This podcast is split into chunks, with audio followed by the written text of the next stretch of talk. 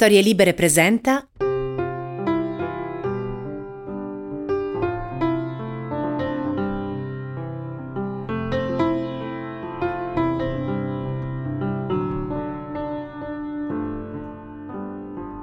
L'alfabeto della paura. 21 storie di lettere coraggiose.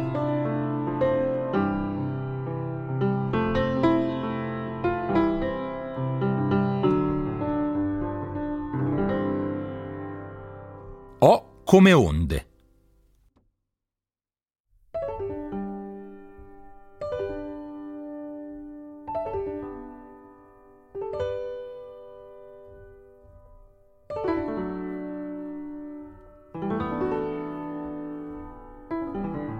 Quel giorno c'era il sole e il cielo era blu e terso. Le onde avvistarono l'isola quando era ancora lontana. Le più sagge anziane rimasero tranquille e continuarono a danzare al loro ritmo lento. Ma le due piccole onde agitate iniziarono a correre verso l'isola e più correvano e più diventavano grandi. Erano molto giovani e pensavano che la velocità e la forza fossero le cose più importanti. Le onde più anziane scuotevano la testa e avrebbero voluto fermarle, ma erano troppo lente e potevano solo guardarle da lontano. Mentre avanzavano baldanzose verso l'isola, le due giovani onde cominciarono a sfidarsi.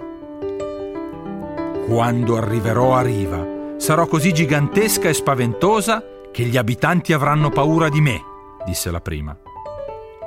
Quando arriverò sulla spiaggia, mi lancerò così forte sul pontile che lo farò a pezzi, rispose l'altra.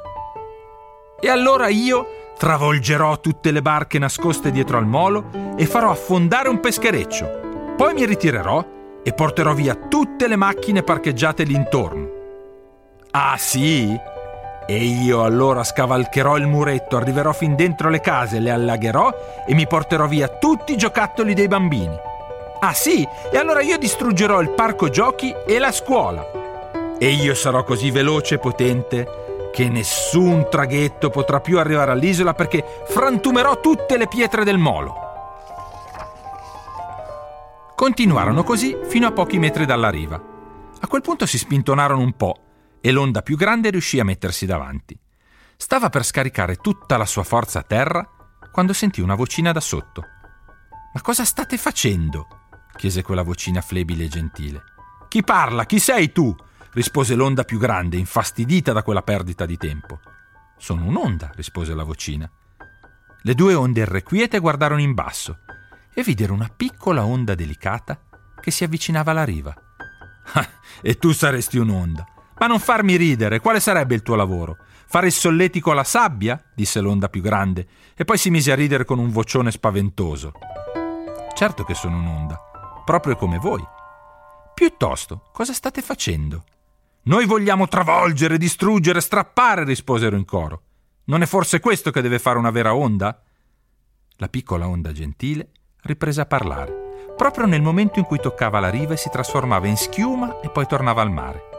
No, care, noi onde non siamo così. Certo, alcune di noi sono forti, altre provocano dei disastri, ma non per cattiveria.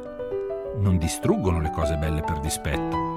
Quando diventiamo grandi e minacciose, perché il vento soffia forte e ci solleva, può capitare che facciamo dei danni, ma non vorremmo. Nessuno vorrebbe, nemmeno il vento.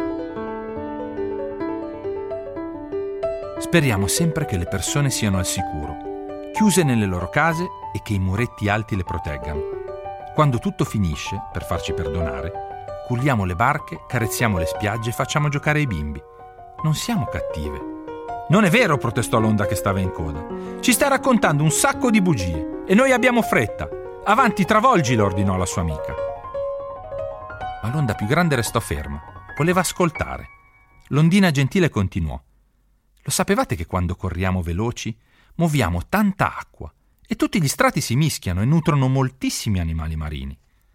E lo sapevate che possiamo riportare a riva tutta la plastica che gli uomini buttano in mare?